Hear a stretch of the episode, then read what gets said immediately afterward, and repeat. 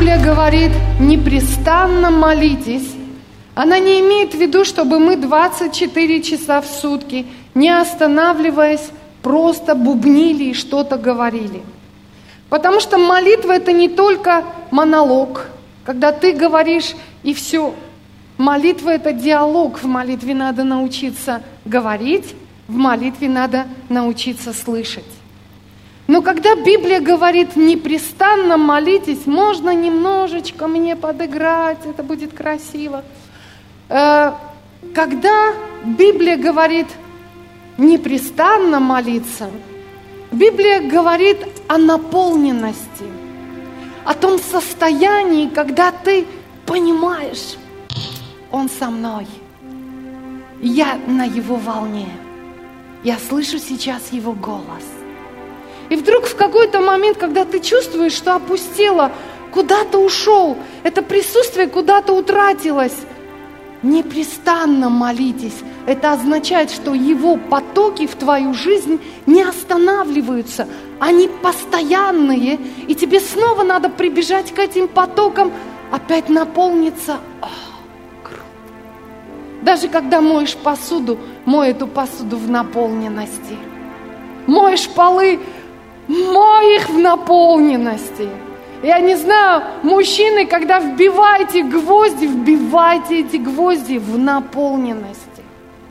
Нет большего счастья, нет большего в этом мире, чем его наполненность, его присутствие.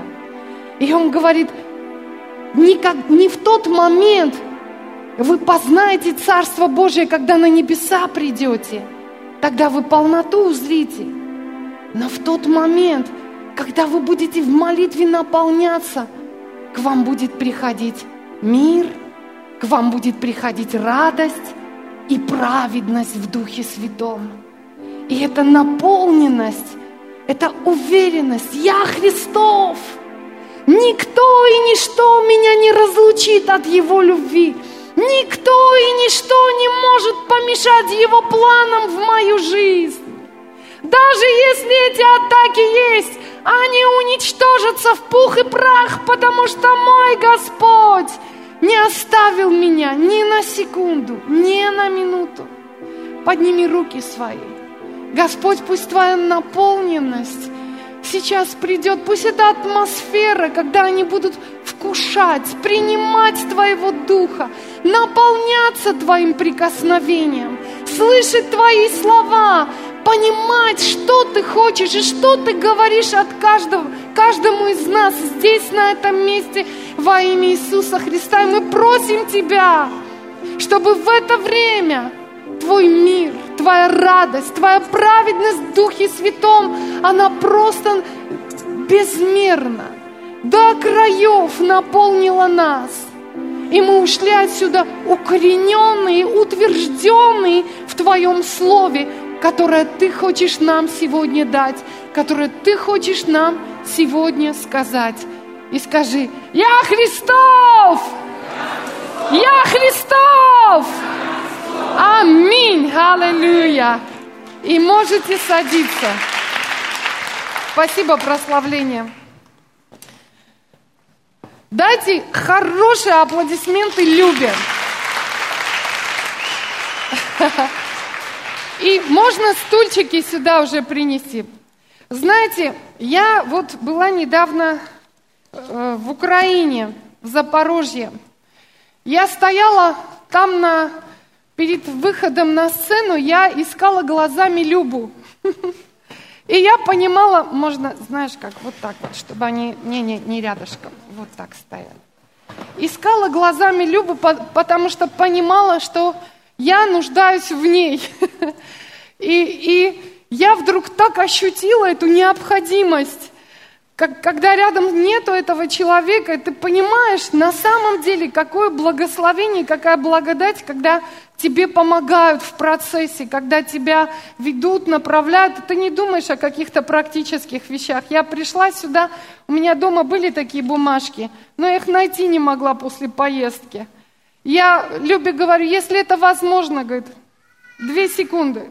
И все, уже все готово, понимаешь? И, и есть полнота. Поэтому слава Богу за людей, которые рядом, поддерживают, помогают, поднимают руки. Даже, дай хорошие аплодисменты еще раз. Аллилуйя. И сегодня у меня интересная тема. На самом деле мне Дух Святой сказал э, вам говорить об этом. И я понимаю, что есть времена, есть разные времена в нашей жизни, есть разные периоды в нашей жизни. И это правильно разуметь сроки, разуметь времена в своей жизни. Это глупо не анализировать, не понимать, что происходит с тобой в этот или иной промежуток времени – тупо двигаться и, и оказываешься, что ты, ты вообще-то делал не то и не тем занимался, чем должен был быть. Поэтому Бог хочет, чтобы мы с вами анализировали, чтобы мы смотрели в Слово Божье, потому что все, все, все ответы, все вопросы, которые есть у тебя, есть ответы здесь, в этом месте. И поверь мне, уж Бог от тебя ничего не утаивает – он точности все тебе говорит. Самое главное – это желать понимать и знать, что Он говорит. Потому что когда иногда Бог приходит и говорит, ты стоишь и думаешь, наверное, лучше, чтобы Он не говорил ничего, чем Он сказал мне такое. Или это только со мной происходит? Но когда ты делаешь некий шаг в сторону именно в ту сторону, которую, в которую направляет тебя Бог, вдруг ты понимаешь, хо, а я даже и не думал, что это благо будет. Я даже и не помышлял, как много Бог для меня приготовил в этом месте. И, и так, перед тем, как я нырну в тему, о которой я хочу говорить, я немножко с вами опять обсудим тему дух, душа и тело. Человек – это дух, душа и тело. Вы это слышали, вы это знаете. Это три волшебных стуля, стула, которые часто здесь бывают на сцене. Итак, мой дух. Мой дух слышит Бога, и мой дух общается с Богом. Мой дух знает все и всю истину, которая есть в Слове Божьем. И внутри меня эта истина, она заложена Господом. Так что я я уже это имею. И очень часто я не могу вещи понимать, что именно, потому что мне надо научиться информацию, которую дает Бог в мой дух, из духа приводить в область души, чтобы эти переживания, слова, они трансформировались в моих мыслях и произносились конкретные вещи. Например, ты можешь прийти на служение и переживать очень сильное Божье присутствие. Так же бывает, да, что аж мурашки по коже. Конечно, я всем говорю и всегда говорю, не концентрируйся на мурашках, иначе в дебри уйдешь. Но бывает такое сильное прикосновение и помазание, но если это прикосновение и помазание не трансформируются в конкретные слова – то выйдя из этого служения, ты будешь говорить, было такое классное служение. А что было? Не помню, не знаю, но было хорошо. А что было-то? Да не знаю я, отстань, не понимаю, что было, но было круто. Фактически, та глубина, которая должна была выйти на поверхность, она не вышла, она осталась на уровне духа, она осталась на уровне глубины. И почему нам с вами надо размышлять над Словом, говорить об этом? Потому что Твой дух это имеет, но в процессе размышления, изучения, когда мы рассматриваем Слово, эта информация из духа вытекает в нашу душу, когда мы уже понимаем, что происходит. В моей жизни происходили вещи, которые я не могла объяснить словами. Я говорила на иных языках, а мои мозги мне говорили, с ума сошла. Потому что это было вне церкви. И мне, мои мозги говорили, что это, это на нервной почве. Это из-за того, что все так плохо в жизни сложилось. Но когда я прислушивалась к моему сердцу, внутри меня я переживала глубокий мир. И мое сердце мне говорило, потом догонит, сейчас следуй за мной, иди за мной, пока что сделай так. И многие ответы я получила позже в библейской школе – когда стала вникать в слово, углубляться, я стала понимать, что происходило со мной вот в это время, вот в этот момент моей жизни. И я была Богу очень благодарна, что Он помогал и направлял меня. Потому что в тот момент можно было остановиться и сказать, что за бред, что за ерунда, я, я этого не хочу, и выкинуть все это. Итак, мое тело Мое тело здесь на земле очень важная, нужная часть моего существа. Подними свою руку, помаши мне. Вот если бы у тебя не было руки, ты бы мне сейчас не помахал. Понимаешь, твое тело, оно это не что-то никчемное, фу, греховное, неважное, незначимое. Если бы оно было незначимое, его тебе вряд ли бы дали. Но все, что Бог дал нам, это значимо, это важно, это имеет значение в нашей жизни. И это для нас является благословением, когда оно занимает правильное место в жизни, правильную нишу занимает. Если это тело имеет правильную позицию, то оно будет для меня огромным благословением. Я смогу на этой земле прожить и сделать, выполнить задание, которое Бог дает мне. И мое тело общается с внешним миром с помощью моих чувств. Я вещи трогаю, ощупываю, я на них смотрю, я слышу о них, я могу нюхать вещи, и я могу на вкус изучать пищу.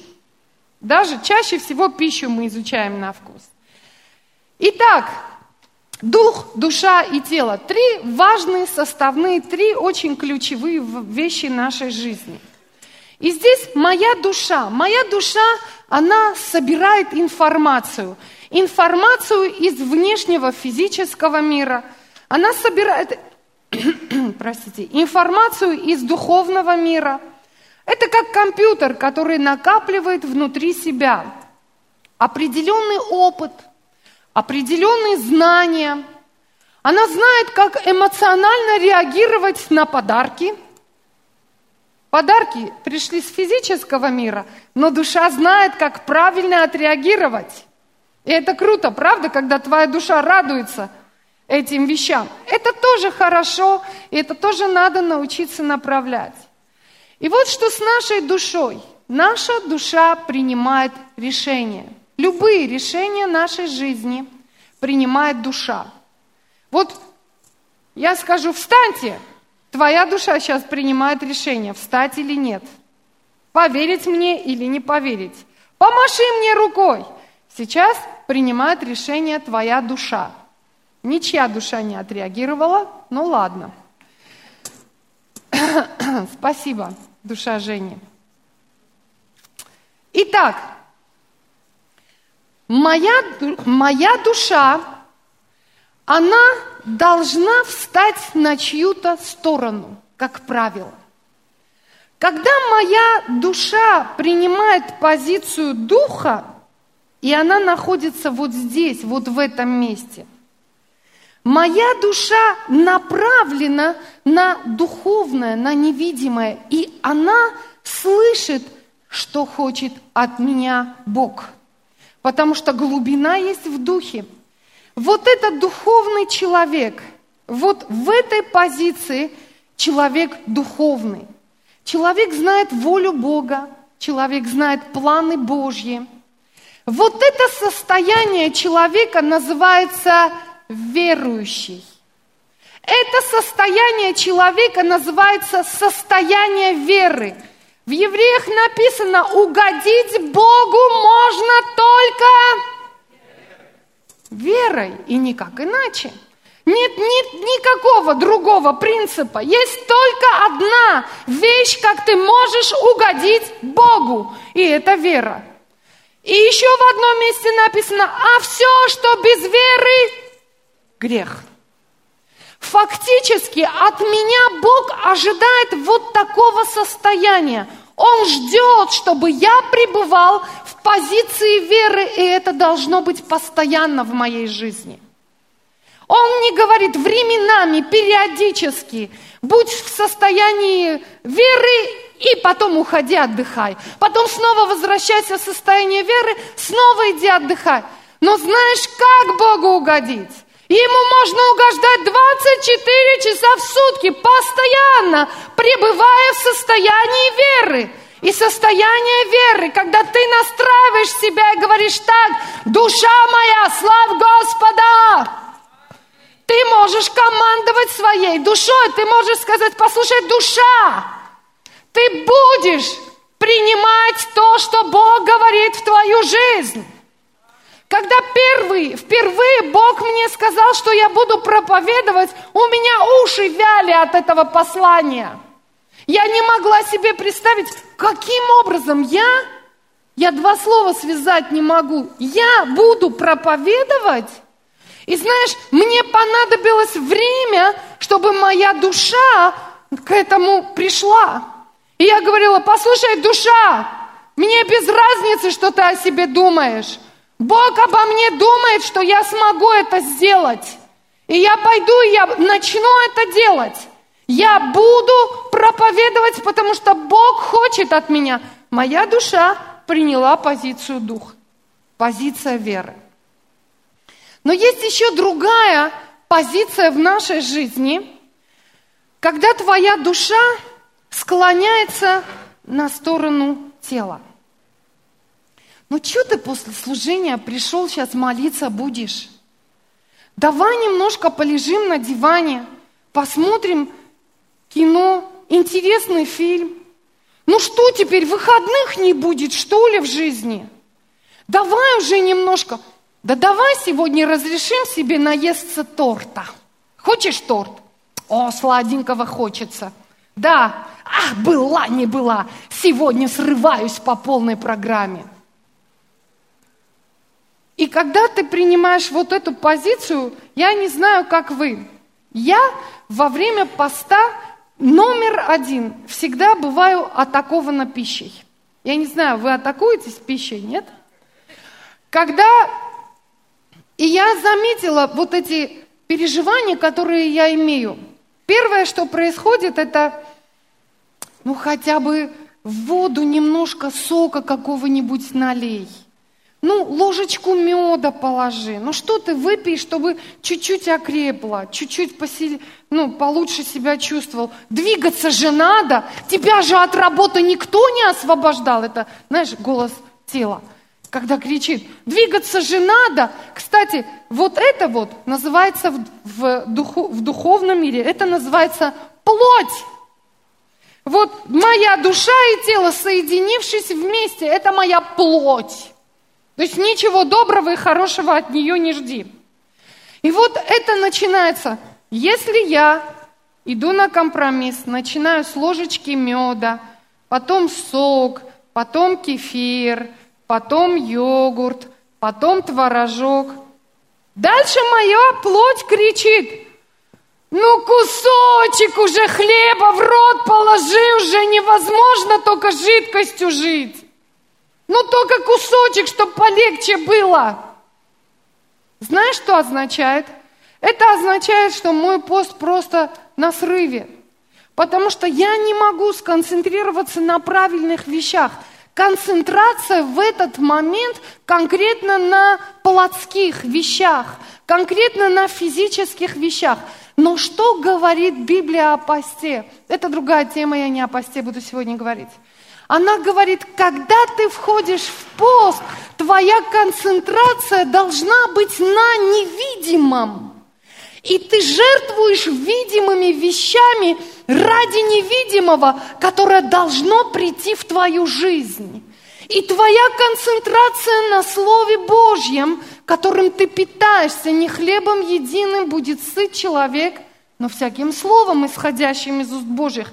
В этом состоянии можно находиться в посту и даже не, не заметить, как время вышло, как ты, ты, ты прошел это, эти дни легко и просто, ты не заметил, как время прошло.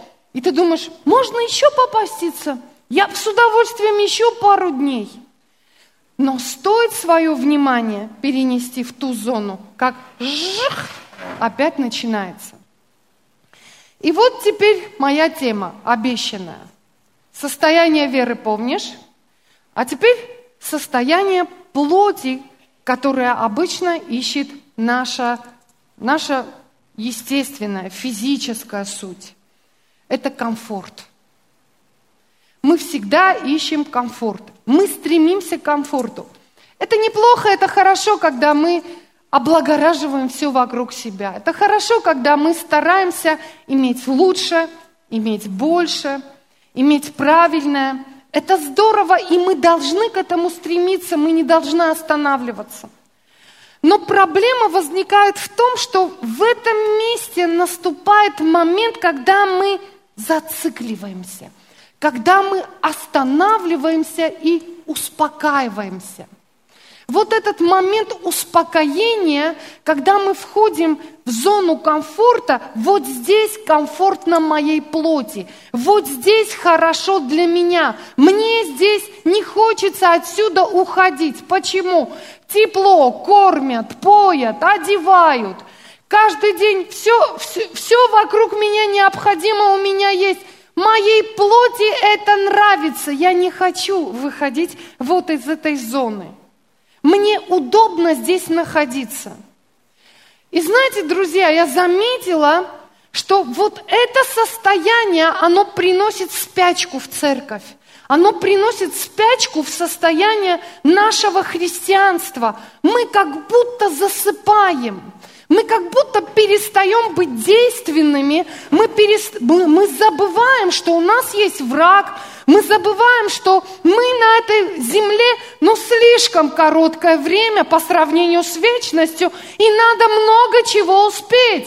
И одна из самых серьезных, важных задач нашей жизни – это привести как много больше людей в Царство Божье. Знаешь почему?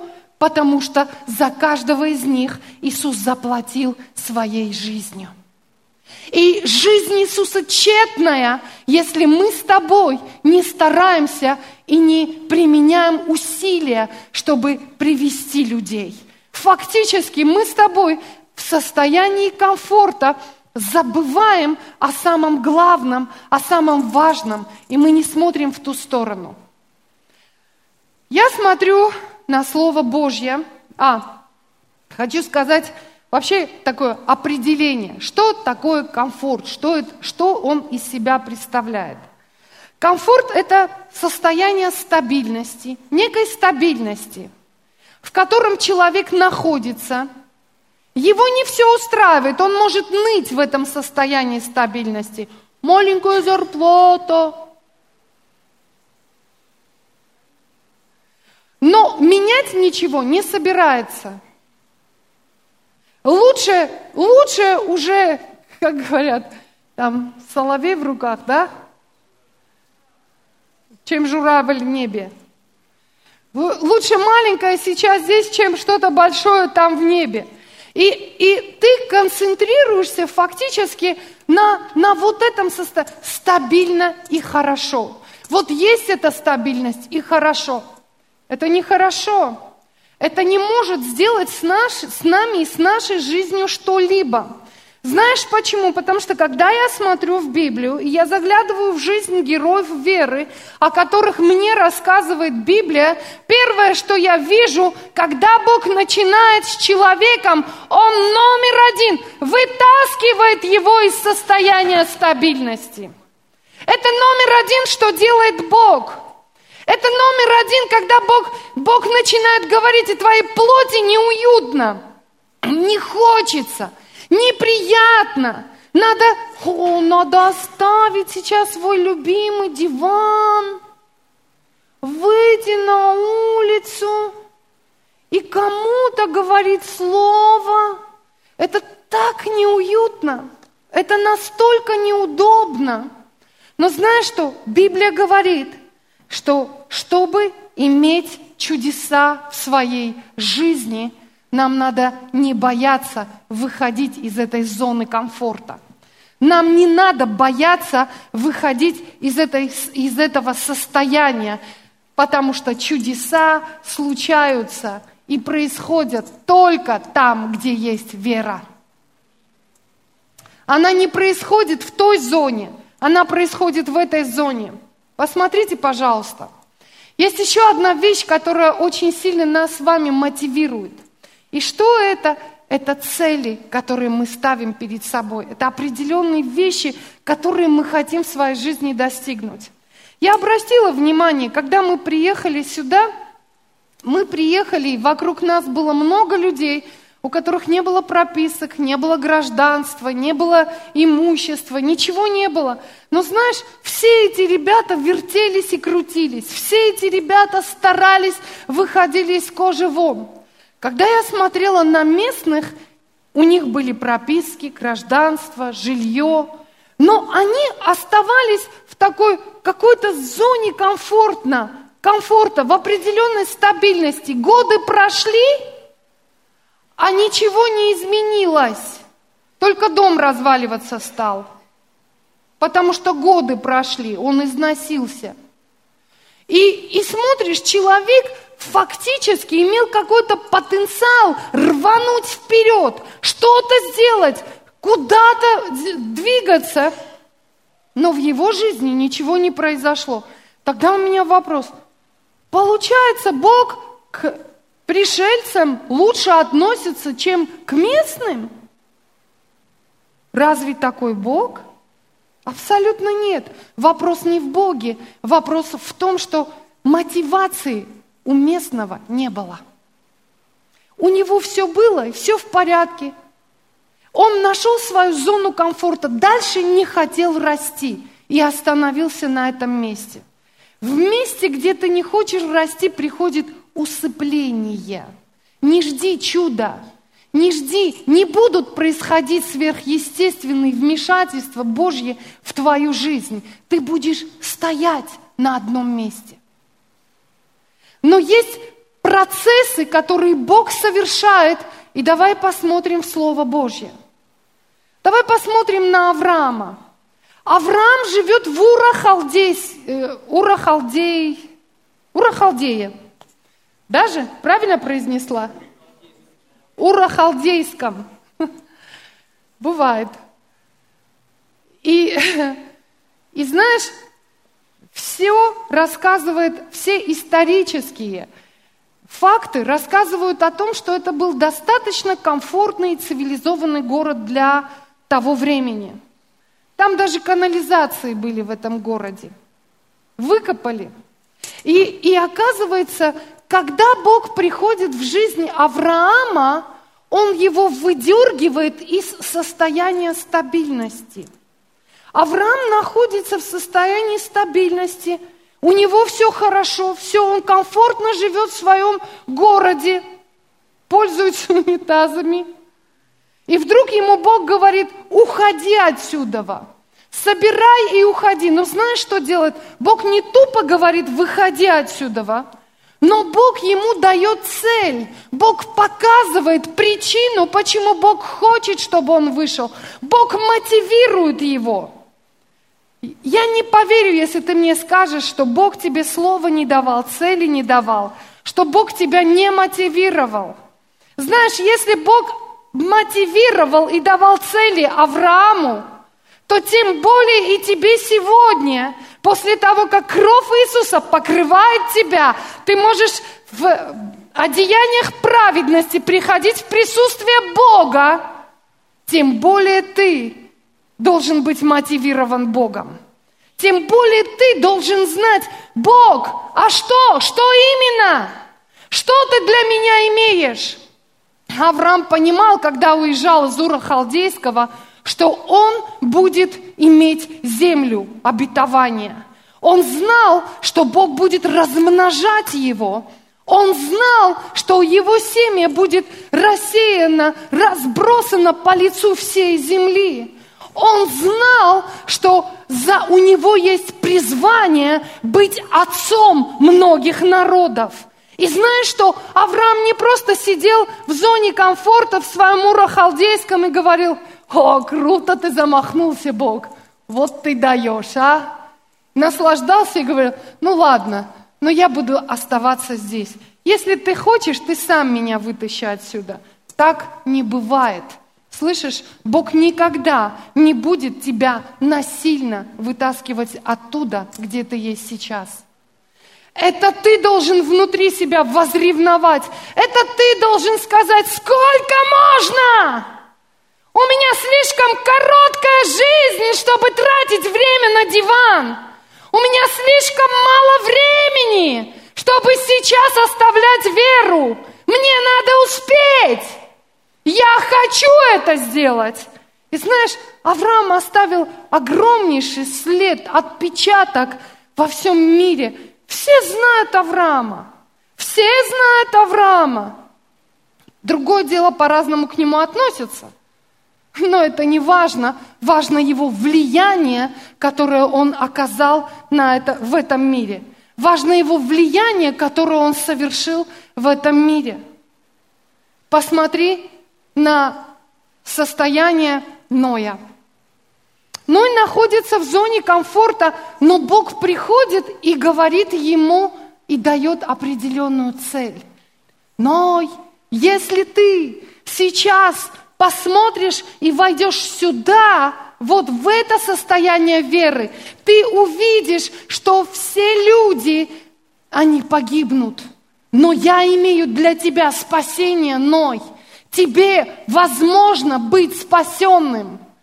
И знаешь, это не так-то просто было выходить из зоны комфорта, из этого состояния и войти в состояние веры. Просто сам подумай, у Ноя, Ною пришлось все свое имущество на этот корабль пустить. С утра до вечера он бил молотком, вбивал там Э, я не знаю, гвозди были, нет, но что-то он делал, смолил, эти деревья подгонял друг к другу, считал, рассчитывал. Он что был, профессиональным строителем? Знаешь, он был мотивирован Богом, и он знал, что в жизни должно что-то произойти серьезное. И я не могу к этому отнестись безразлично. Скажешь, ну на кону жизнь была. Но Ной говорила об этом всем людям, и ему верила только его семья. Я представляю состояние его жены. Утром проснулись, он говорит, ну все, дорогая, пошли строить свою лодку. И, я, знаешь, не удивлюсь, если понимаю, что иногда ей приходилось вот здесь бывать, и он ее вытаскивал оттуда. Ты, Ной, Опять мы последние деньги пускаем на, на эти бревна. Может, мы что-то пересмотрим, может, ты точно еще раз Бога спросишь, правда так надо было делать? Ну-ка, женщина, пошли за мной. Состояние веры. И знаешь, он не просто сам находился в этом состоянии веры, он распространял вокруг себя веру. Он не просто за себя отвечал. Он взял свою жену под руку и говорит, будь со мной. Бог мне сказал, будем вместе действовать. Его сыновья не сказали, а, папа с ума сошел, поехали в другой город. Будем в другом городе жизнь начинать. Но знаешь, сыновья пришли, подкатали рукава и вместе с ним двигались. Потому что эта мотивация, это слово, которое пришло в жизни Ноя, оно влияло на его семью, оно отображалось на его семью. Мотивацию, которую дает тебе Бог сегодня, отражается в твоей семье. Влияет ли это на твою семью? В какой атмосфере вы находитесь? Что больше всего звенит у вас дома? Телевизор или прославление? Или Слово Божье? В каком состоянии? Как вы переживаете это? Берешь ли ты своих детей за руки, говоришь, пойдем, я научу тебя молиться. Я хочу, чтобы ты сегодня прикоснулся к Богу. И ты знаешь, как это бывает. Нет, не знаю, я покажу тебе, как это бывает. Знаешь, когда Роберт учился в библейской школе, мы приходили с ним домой, мы сидели Э, мы вдвоем оказывались в это время дома. Мы сидели, пили кофе, обсуждали Слово Божье, рассказывали, и у нас плавно это перетекало в молитву. Потом мы начинали молиться громко, а у нас кухня напротив института, и там уроки идут. И мы с ним вставали, начинали ходить, молиться. Я смотрела, как студенты сидят и на нас все смотрят вот так. Но знаешь, в это время, как, это время, когда человек наполнялся вот этой верой, наполнялся, и он понимал, что Бог что-то сверхъестественное имеет в его жизни. Бог что-то хочет сделать в его жизни. Я хочу тебе сказать про Иосифа. Посмотри на Иосифа. Парень живет круто. Согласитесь, это круто. Под крылышком у папы, который любит его больше всех, который одевает его, но краше не бывает, который вот просто превозносит его. И Бог говорит, хо-хо, парень в такой зоне комфорта находится, он настолько сильно в зоне комфорта находится, что пропадет ведь, если так дальше дело пойдет – просто пропадет. И знаешь, что Бог начинает делать? Бог начинает махать ему. Бог начинает говорить ему нек- некие вещи и смотреть, как Иосиф реагирует на это. А знаешь, как Бог махал Иосифу? Сны ему снились. Это был Божий зов, это был Божий голос, потому что они ему не просто снились, Бог давал ему сон и смотрел, как Иосиф на это реагирует. Какая реакция? На самом деле Иосиф при, принимает это или он отвергает? Знаешь, что делал Иосиф? Иосиф понимал, что что-то происходит, что-то происходит, душа мечется сюда, сюда, что-то происходит. И эта душа не знает, куда прильнуть, как это произойдет, что должно произойти. Бежит к отцу, отец говорит, слушай, все, не говори об этом больше. Братьям говорит, братья говорят, а, возгордился, начали еще и ненавидеть его. А Иосиф успокоиться не может. Что-то происходит в моей жизни. Что-то происходит в моей жизни. Вот когда Иосиф вышел из этой зоны комфорта, он оказывается в еще большей зоне комфорта, да? Знаешь, куда Иосиф приходит? Он оказывается в тюрьме, в рабстве у Патифара. Теперь многие, я слышала выражение, когда говорят, выходи из зоны комфорта. Ты слышал это, да? И как один человек пришел, Артур говорит, мне бы сначала зайти в эту зону комфорта. Но знаешь, когда я, когда я искала, я вдруг обнаружила одну вещь что мы в зоне комфорта, будучи рабами, можем быть. Потому что когда Иосиф оказался в доме у Патифара, он нашел абсолютный комфорт. Он нашел состояние, где он, его духовное состояние могло засыпать уже. Оно могло уже устаканилось, все стало стабильно. Ну, плохо, конечно, как мы ноем, зарплата маленькая. Ну, ноем, конечно, но, но все хорошо относительно других рабов. Посмотри, я управляю домом. Тут... И знаешь, что Бог делает? Он опять машет Иосифу. Как Бог машет Иосифу в доме Патифара? Через жену Патифара. Потому что Бог хочет посмотреть на его реакцию. Бог хочет посмотреть, насколько Иосиф укоренен в том сне, который ему снился. Действительно ли он хочет Иосифа просто вышвыривает из зоны комфорта. Он оказывается в другом месте своей жизни. Он оказывается в раб, э, на этот раз уже в тюрьме. Знаешь, это тот человек, который умел все преображать вокруг себя, потому что он умел мотивироваться Словом Божьим. Когда Бог приходит, он был мотивирован Его Словом. Я в этом плане очень много у Шога беру. Когда Ева родилась, Они жили с э, реабилитантами в двухкомнатной квартире. И у Евы даже не было э, кроватки, где спать. Я прихожу к ним, а я этой истории не знаю. Я прихожу к ним, я смотрю, говорю, а почему ванна на столе? Она говорит, ну пусть пару дней там поспит, она же этого помнить не будет. Знаешь, на самом деле можно было ныть, говорить, вот почему, с чего это мой ребенок должен страдать, я даже кроватку ей не могу. Но знаешь, состояние веры не смотрит на то, что сегодня есть. Вера, она смотрит на то, что Бог обещал и то, что Бог говорил. Вера, она смотрит на то, что есть вещи невидимые, в которые мне предстоит войти. Поэтому сегодня я не собираюсь циклиться на этой ванночке. Была, есть и прошла. Но зато моя вера, она остается, я укореняюсь в этом. И это то, что делает Иосиф. Он укореняется в вере. И это не просто экзамены, которые он сдает. Это вещи, в которых он просто, его сердце, оно вскипает, оно выплавится, он чувствует дискомфорт, он чувствует неуют, не может понимать до конца, что происходит, но опять возвращается в тот сон, опять смотрит туда, в этот сон и понимает, будет так, как сказал мне Бог, как помахал мне Бог, так оно и будет – я принимаю это в свою жизнь.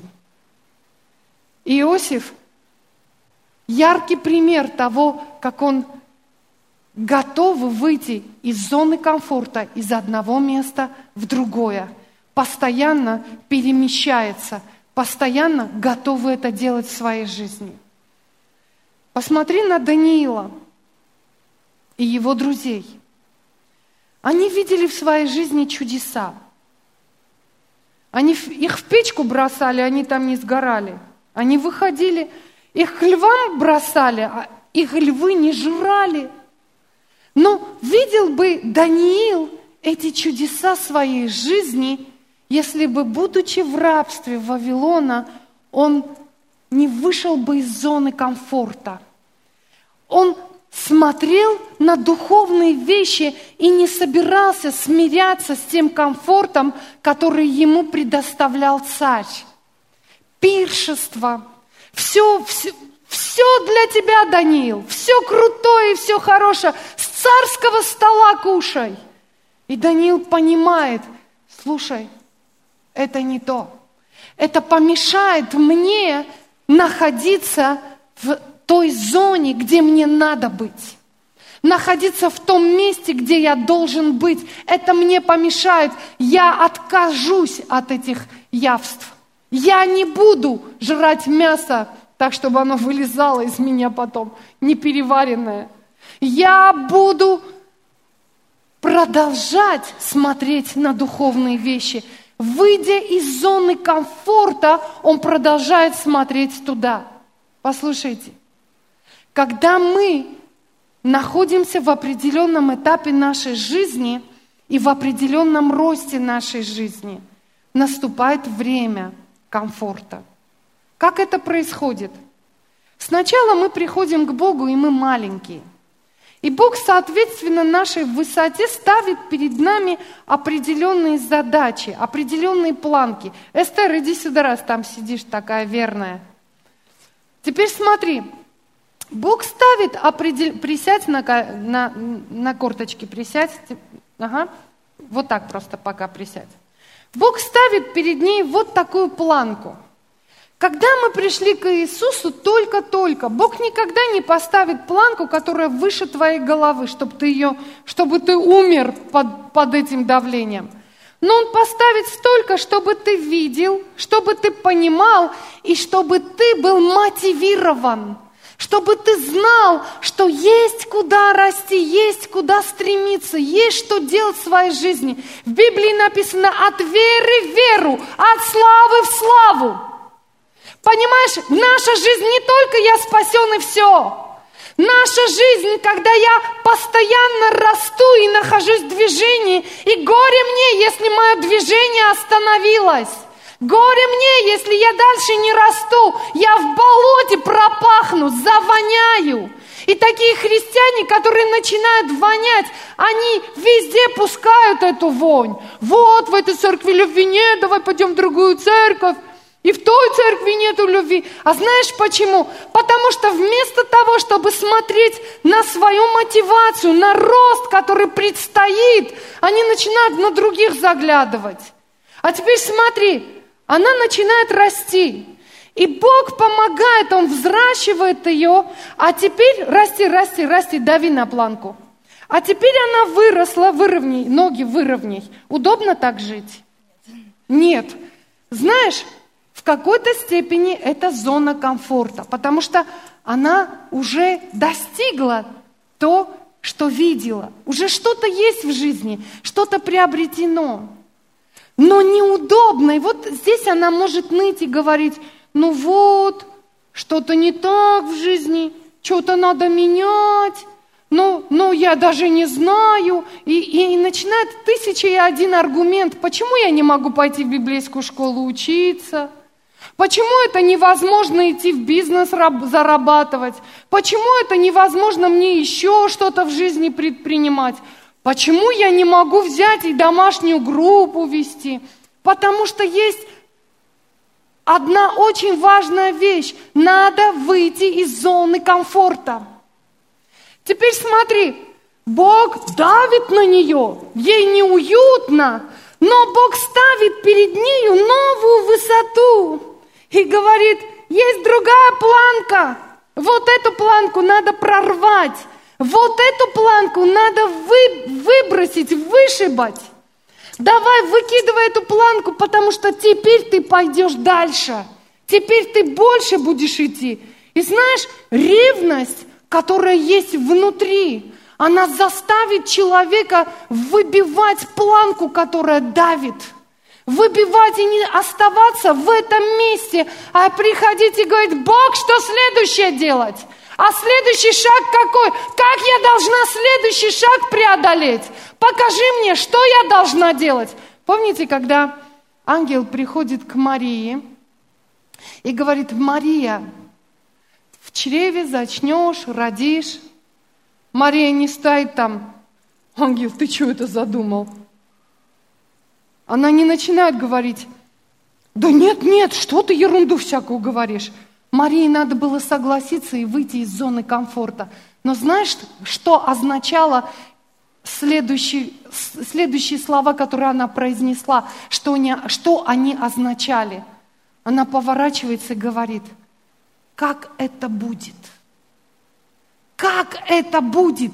То есть она уже готова, все, я принимаю Твое Слово в мою жизнь. Как это будет? Что я должна для этого сделать, ангел? Скажи мне. И вот эта планка, она, теперь новая планка, перед которой стоит.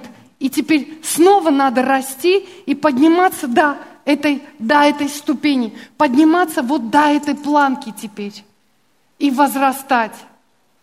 И одна из самых страшных причин усыпления в церкви – это когда мы не принимаем вызовы от Бога.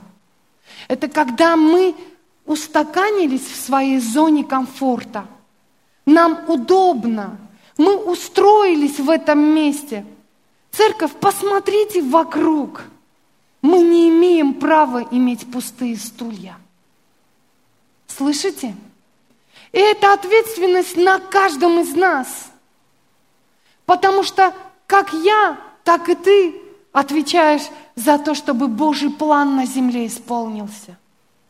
Как я, так и ты должен желать и стремиться, чтобы исполнилось. Чтобы влияние Бога на каждую душу на этой земле было. Но мы в зоне комфорта, и мы засыпаем таким образом – а потом мы удивляемся. Вот раньше времена-то были, вот чудеса-то были. И начинаем рассказывать о чудесах, которые были.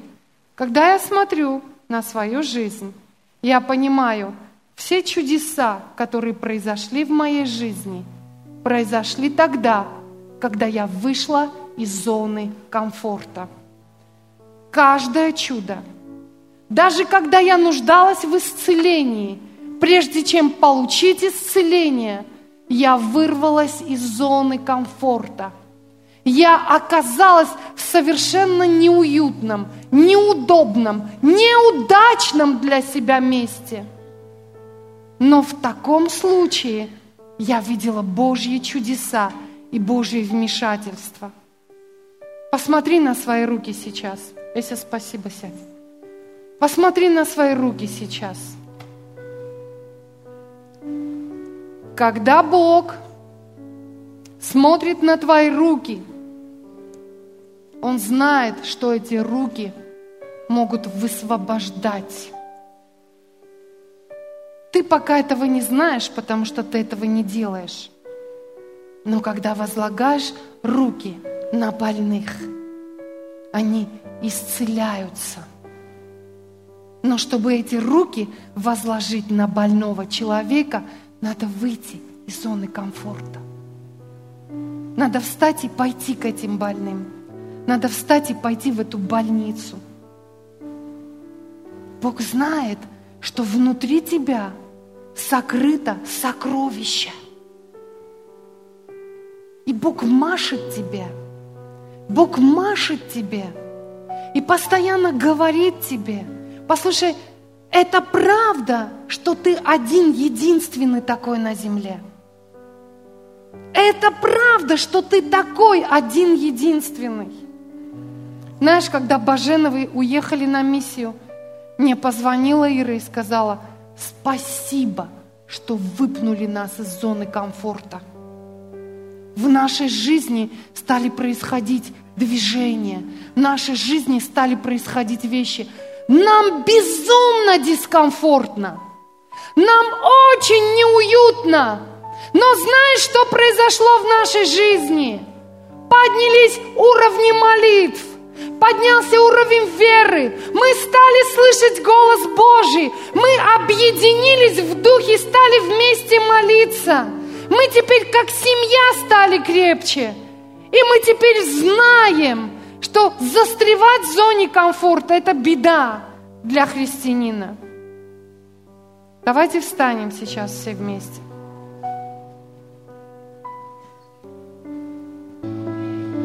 Давай сделаем прыжок из этого комфорта. Давай сделаем прыжок и вы, выпрыгнем из него вон. И да благословит нас Господь. Аллилуйя. Подними руки, я помолюсь еще. И да благословит нас Господь и сохранит нас. Да презрит на нас Господь светлым лицом своим и помилует нас. Да обратит Господь лицо свое на нас и даст нам мир. Аллилуйя. Знаешь, с некоторого времени я стала анализировать свою неделю. Потому что каждое воскресенье, которое приходит, у меня передо мной возникает вопрос, что произошло за эту неделю в моей жизни? Было ли движение вперед, или я уселась и сидела в зоне комфорта? Что мне надо сделать, чтобы вырваться, если я в зоне комфорта, и каким образом идти вперед дальше? Однажды Бог мне сказал, я не хочу, чтобы ты боялась выходить на сцену. Ты даже не знаешь, как я этого боялась. И Бог мне сказал, если ты застрянешь на том месте, в зоне комфорта, никогда не увидишь то, что я хочу тебе показать. А Бог мне обещал показать. Он сказал, мои глаза будут видеть это. И я поняла, зона комфорта – это сидеть там. Когда Бог призывает сюда, надо немедля бежать в это место. У тебя есть своя зона комфорта. Анализируй, посмотри, из какой зоны комфорта тебе надо выпрыгнуть в эту неделю. И не делать больше так, а сделать что-то новое, двинуться во что-то новое – во имя Иисуса Христа.